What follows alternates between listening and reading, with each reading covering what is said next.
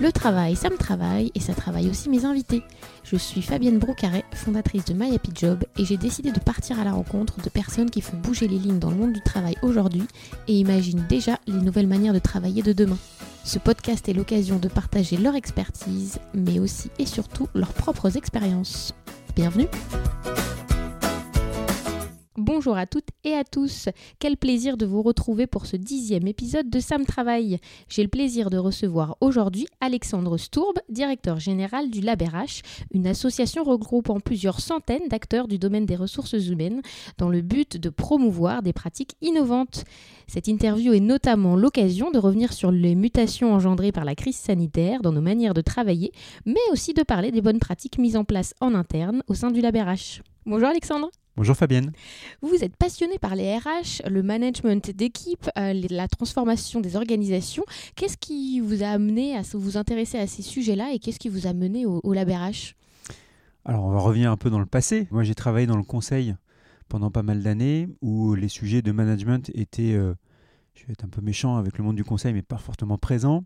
Et puis j'ai eu aussi euh, une vie, en plus d'une vie salariée, une vie d'entrepreneur où j'ai à la fois monté un cabinet de recrutement, mais aussi une plateforme de recrutement par cooptation. Donc en fait, tous ces sujets RH et d'innovation RH euh, m'ont toujours passionné, partant du constat que la fonction RH était la dernière euh, direction d'une entreprise à se transformer, et donc je trouvais ça hyper intéressant. Et donc forcément en tant que start de cette plateforme de recrutement par cooptation, j'ai rejoint en tant que start une association qui venait de naître il y a quelques, quelques mois, donc qui s'appelle le LabRH, et puis après, la vie a fait que euh, le Lab RH m'a recruté en tant que directeur général. Et qu'est-ce qui vous passionne euh, aujourd'hui dans le monde du travail? Bah, c'est justement cette transformation à proprement parler de la fonction RH, les nouveaux modes de management, euh, la nouvelle génération. Alors je dis des choses assez banales finalement, l'intelligence artificielle, etc. Mais bref, le monde du travail vient un bouleversement, on en parlera juste après, mais forcément en plus accéléré par cette crise sanitaire qu'on a vécue et qu'on continue à vivre d'une certaine mesure. Et justement, par rapport à cette crise, est-ce qu'il y aura selon vous un avant et un après? Est-ce qu'il y a des changements qui vont vraiment être durables? Alors difficile, j'ai pas de boule de cristal pour, euh, pour savoir s'il euh, y a des changements durables qui vont s'inscrire dans le temps. Après, bien évidemment, il y a un avant et un après. On le voit, le, rapport au travail des, salariés est complètement différent. On a vécu euh, en télétravail, on, voit la difficulté aujourd'hui de, de ramener les, les, salariés au bureau, de négocier avec les, les syndicats les, les accords de télétravail. Et puis après, il y a la santé mentale aussi. Il y a l'équilibre de vie pro-perso, il y a le mode de management, il y a les nouvelles attentes, il y a la quête de sens. Bref, il y a plein plein de sujets en fait qui euh, montrent que forcément le travail de demain ne sera plus le même travail que euh, du coup jusqu'en 2019. Après, qu'est-ce que ça va prendre comme direction? Difficile de le savoir. Et aujourd'hui, on est encore en train de tâtonner et on expérimente plein de choses. Et pour les RH, quels seraient vos, euh, conseils dans les gros enjeux euh, de, de demain? À quoi il faut vraiment s'intéresser dès aujourd'hui? De manière assez basique, pareil, ça n'a rien d'extraordinaire. Je pense que tout le monde en a conscience. C'est euh, l'utilisation même du bureau. Qu'est-ce qu'on en fait? Est-ce que c'est un lieu de travail? Est-ce que c'est un lieu de partage? Est-ce que mes équipes doivent venir tout le temps au bureau ou pas Etc. Donc ça, ce sont des questions que chaque entreprise doit se, doit se poser. Après, ça dépend aussi de l'entreprise. Quelles sont ses valeurs, ses missions, son ambition, son ADN. Et donc là, il n'y a pas de recette miracle, c'est à chacune de, s'adapter au maximum. Donc il y a cette dimension, bien évidemment, environnement de travail. Après, il y a la dimension quête de sens et qualité de vie au travail, c'est-à-dire comment je rends mon, euh, mon salarié ou ma salariée la plus épanouie possible ou le plus épanoui possible dans mon entreprise. Et du coup, ça fait appel à une autre logique, c'est euh, le management en fait. Comment euh, je manage les salariés je parle même pas de nouvelle génération parce que finalement, euh, même les anciennes générations ont des attentes euh, complètement différentes d'avant. Et puis après, le développement des compétences. Qu'est-ce que je fais des compétences euh, à l'instant T et comment je les fais évoluer dans mon entreprise au regard du bouleversement du, du monde du travail? Et parmi ces compétences, les soft skills jouent une place de plus en plus importante? Bien évidemment, ça avait déjà commencé il y a quelques années, donc on s'intéressait aux soft skills et on voit aujourd'hui que c'est un des critères de, recrutement. C'est indépendamment des hard skills et donc euh, des compétences même dures de, la personne. Est-ce qu'elle a fait telle école euh, ou tel euh, parcours scolaire? Est-ce qu'elle a travaillé chez mon concurrent ou pas? Indépendamment de ça, c'est quelle est sa capacité à s'adapter à mon environnement, à s'adapter à un nouvel environnement, à des nouveaux métiers et à l'évolution de l'entreprise et aussi à s'interfacer avec des personnes différentes. Parce qu'il va aussi avoir, je pense, hein, un grand changement. On parle de rapport au travail, c'est le CDI. Est-ce que le CDI va continuer d'exister? Très certainement, bien évidemment, parce que euh, je rentre dans une, un débat un peu, plus, un peu plus large, mais économiquement parlant, si vous n'avez pas de CDI, c'est difficile de prendre un appartement, de louer un appartement, d'acheter un appartement, etc. Mais néanmoins, on voit qu'il y a une forte tendance quand même à aller euh, vers du freelance parce que chaque personne va trouver un équilibre de vie derrière. Et les entreprises vont devoir composer de plus en plus avec cette population-là. Mais pareil, derrière, est-ce que moi, en tant que salarié, je m'adapte facilement à travailler avec des personnes qui n'ont pas le même statut que moi dans l'entreprise? Et est-ce que mon manager est capable de manager les personnes euh, qui ont des statuts différents? Vous parliez tout à l'heure qu'il n'y a pas de recette magique pour euh, s'organiser, pour bien travailler ensemble et pour euh, favoriser la qualité du travail. Mais vous, concrètement, comment vous faites au LabRH Parce que vous dirigez une association, mais il y a des salariés. vos bureaux sont à Paris. Comment vous êtes organisé en termes de télétravail, de management d'équipe? Alors, donc, le Lab RH est une association qui promeut l'innovation RH en France. Donc forcément, il faut qu'on soit un peu innovant, on va dire, dans, dans, notre approche en termes de management. On a toujours pratiqué le télétravail et de manière assez libre euh, au sein du Lab RH. On a vu en plus de ça avec euh, la crise sanitaire que c'était, pour nous, hein, après, ça ne s'applique pas à tous les métiers.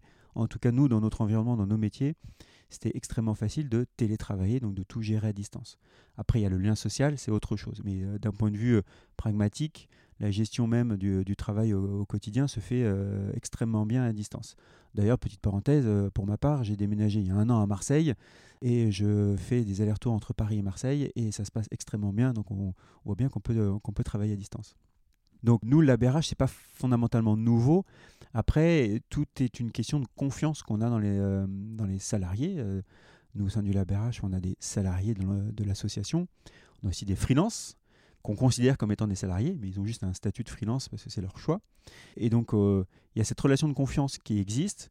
Après, contractuellement parlant, pour ceux qui ont un, CDI, bien évidemment, il y a des clauses, mais c'est des clauses, je peux télétravailler quand je veux, grosso modo d'où je veux, après, s'il y a des contraintes, euh, on, fait ça en bonne intelligence. Et euh, de laisser des moments de respiration aussi dans la semaine. On a mis en place ce qu'on appelle le vendre libre, c'est-à-dire de dire que tous les vendredis après-midi, euh, le salarié fait grosso modo ce qu'il souhaite de sa demi-journée, soit partir en week-end pour bénéficier des tarifs réduits des trains, soit rattraper le retard de la semaine, soit se former à autre chose dans le cadre du développement des compétences. En tout cas, vendredi sans rendez-vous, en tout cas vendredi après-midi, chacun euh, gère comme il veut. Ouais, aucun rendez-vous est prévu. Après, euh, si la personne souhaite faire un rendez-vous avec une, euh, personne extérieure, libre, libre à lui. Et vous parliez du lien social. Comment vous l'entretenez, vous? Comment vous entretenez les liens d'équipe en étant bah, beaucoup en télétravail? Alors, euh, on essaie de revenir, euh, c'est pour ça que je disais, euh, de toute façon, il n'y a pas de recette miracle, hein, il n'y aura pas de 100% télétravail ou de 100% retour au bureau, c'est un juste équilibre. Et on garde le lien déjà virtuellement à travers des réunions qu'on fait d'équipe deux fois par semaine pour garder ce, lien malgré tout. Et puis, avec les autorisations qui se sont levées de pouvoir revenir dans les bureaux depuis quelques mois, eh bien, on tient un planning et on essaie de faire en sorte que les personnes se voient au bureau mais c'est se voir au bureau pour travailler sur des projets collaboratifs. On ne vient pas au bureau pour traiter ses mails ou pour passer des coups avec l'extérieur, ça ne sert à rien, autant rester chez soi. Donc c'est favoriser des moments d'échange au sein du labérage, donc dans nos locaux, pour des projets collaboratifs entre nous, à deux personnes, voire plus. Le LabRH est une association qui réunit euh, des professionnels RH, euh, de nombreuses startups. Pour ceux et celles qui ne vous auraient pas encore rejoint, donnez-nous une bonne raison de, de venir au LabRH. Alors, je ne sais pas s'il y a une bonne raison pour venir au LabRH. En tout cas, on est euh, aujourd'hui un écosystème collaboratif dédié à l'intelligence collective autour des sujets d'innovation RH. Donc, on fédère euh, un peu plus de 280 startups, 286 pour être précis à ce jour, 286 startups qui sont membres de l'association, qui euh, agissent sur toutes les verticales RH, donc du recrutement à la formation, en passant par la qualité du travail, le dialogue social et le développement des compétences. Et on a aussi de l'autre côté des entreprises, je veux dire classiques, qui s'intéressent justement à la transformation de la fonction RH, à la transformation de leur propre organisation et qui ont besoin de s'interconnecter avec cet écosystème de start-up pour travailler sur cette, euh, le développement de leur organisation. Donc voilà, donc on a 80 grandes entreprises qui sont euh, adhérentes à l'association. Et puis après, on a des laboratoires de recherche, des cabinets de conseil, des cabinets de recrutement, des écoles, des universités, des indépendants, d'autres écosystèmes du LabRH, enfin euh, en dehors du LabRH, pardon, je sais pas, euh, la NDRH, euh, Rhizome, euh, etc. Donc ceux qui sont dans, les RH connaissent bien ces écosystèmes. On est là pour créer un maximum de liens, d'interactions et favoriser cette, cette dynamique. Donc de l'interaction, du lien et des rencontres pour avancer tous ensemble. Absolument.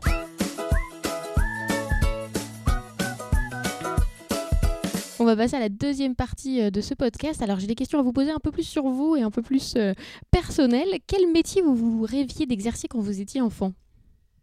Alors, euh, je pense comme c'est un peu des stéréotypes, hein, mais comme tous les petits garçons, je voulais être cascadeur, forcément. J'étais un gros casse-cou quand j'étais petit. Et après, plus tard, alors c'était pas enfant, on va dire c'était ado, je me suis dit tiens, je vais devenir médecin. J'ai démarré médecine. Alors, je fais que ma première année de médecine. Hein. que j'ai euh, lamentablement raté.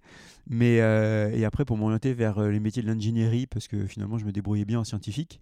Et comme quoi, tout mène au RH, puisqu'après, je travaille, on va dire, indirectement dans les ressources humaines. Qu'est-ce qu'une journée de travail réussie pour vous?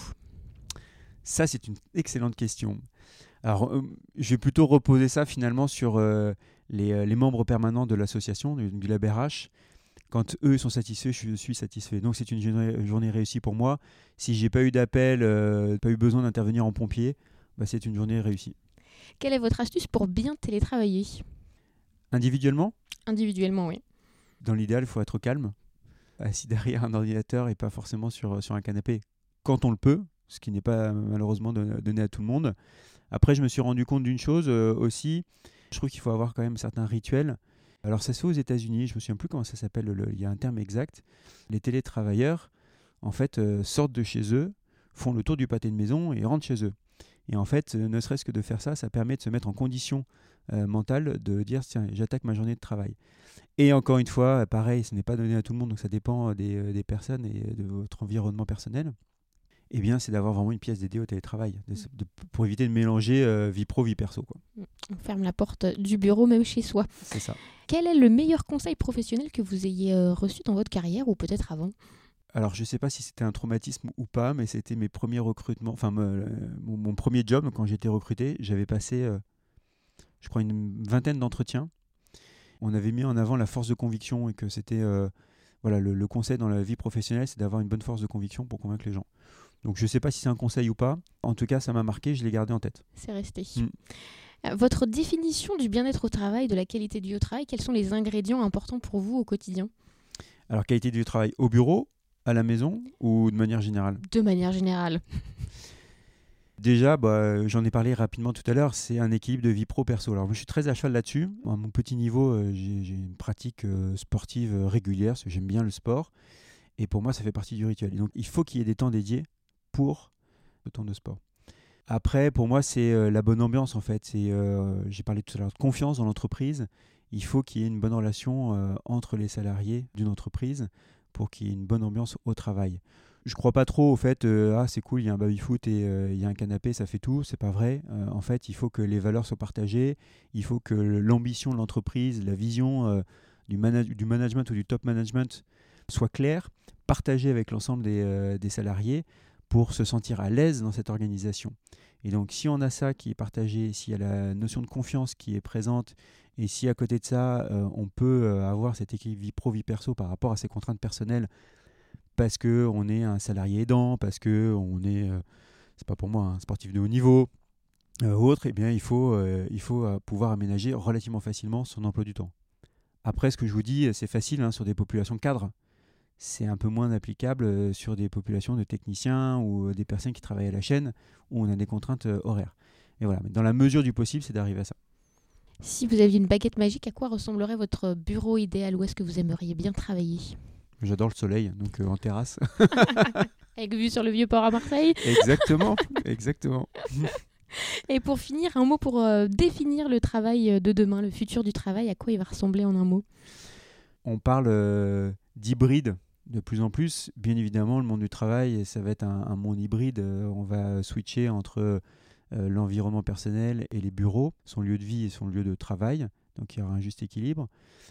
Je pense aussi, alors je parle pour la France, je précise, hein, parce que je n'ai pas du tout une, dimension internationale, et puis nous, la BRH, on n'a pas une réelle visibilité sur l'international, mais une forme de décentralisation du pouvoir en France. Aujourd'hui, beaucoup de choses sont gérées à Paris, euh, et je pense que et la crise sanitaire va très certainement aider, en tout cas je, l'espère, eh bien, euh, pouvoir développer les territoires.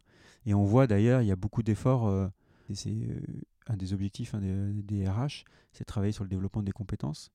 Développement des compétences, ça c'est dans les pour les salariés au sein même de l'entreprise, mais ça fait au niveau d'un territoire régional et c'est comment embarquer des populations qui sont éloignées du monde du travail, qui sont en rupture scolaire, en échec scolaire, comment les ramener et développer des compétences utiles à la vie d'entreprise. Et donc pour ça, il faut recréer aussi des entreprises en, local. Donc euh, un monde idéal de travail serait un monde décentralisé en France, avec des entreprises présentes un peu partout, ou en tout cas finalement des hubs de travailleurs, télétravailleurs un peu partout en France, qui pourraient échanger dans un monde écosystémique. Merci beaucoup Alexandre. Merci Fabienne. Bonne journée et puis à bientôt euh, sur le LabRH. Merci, à bientôt, au revoir. Au revoir.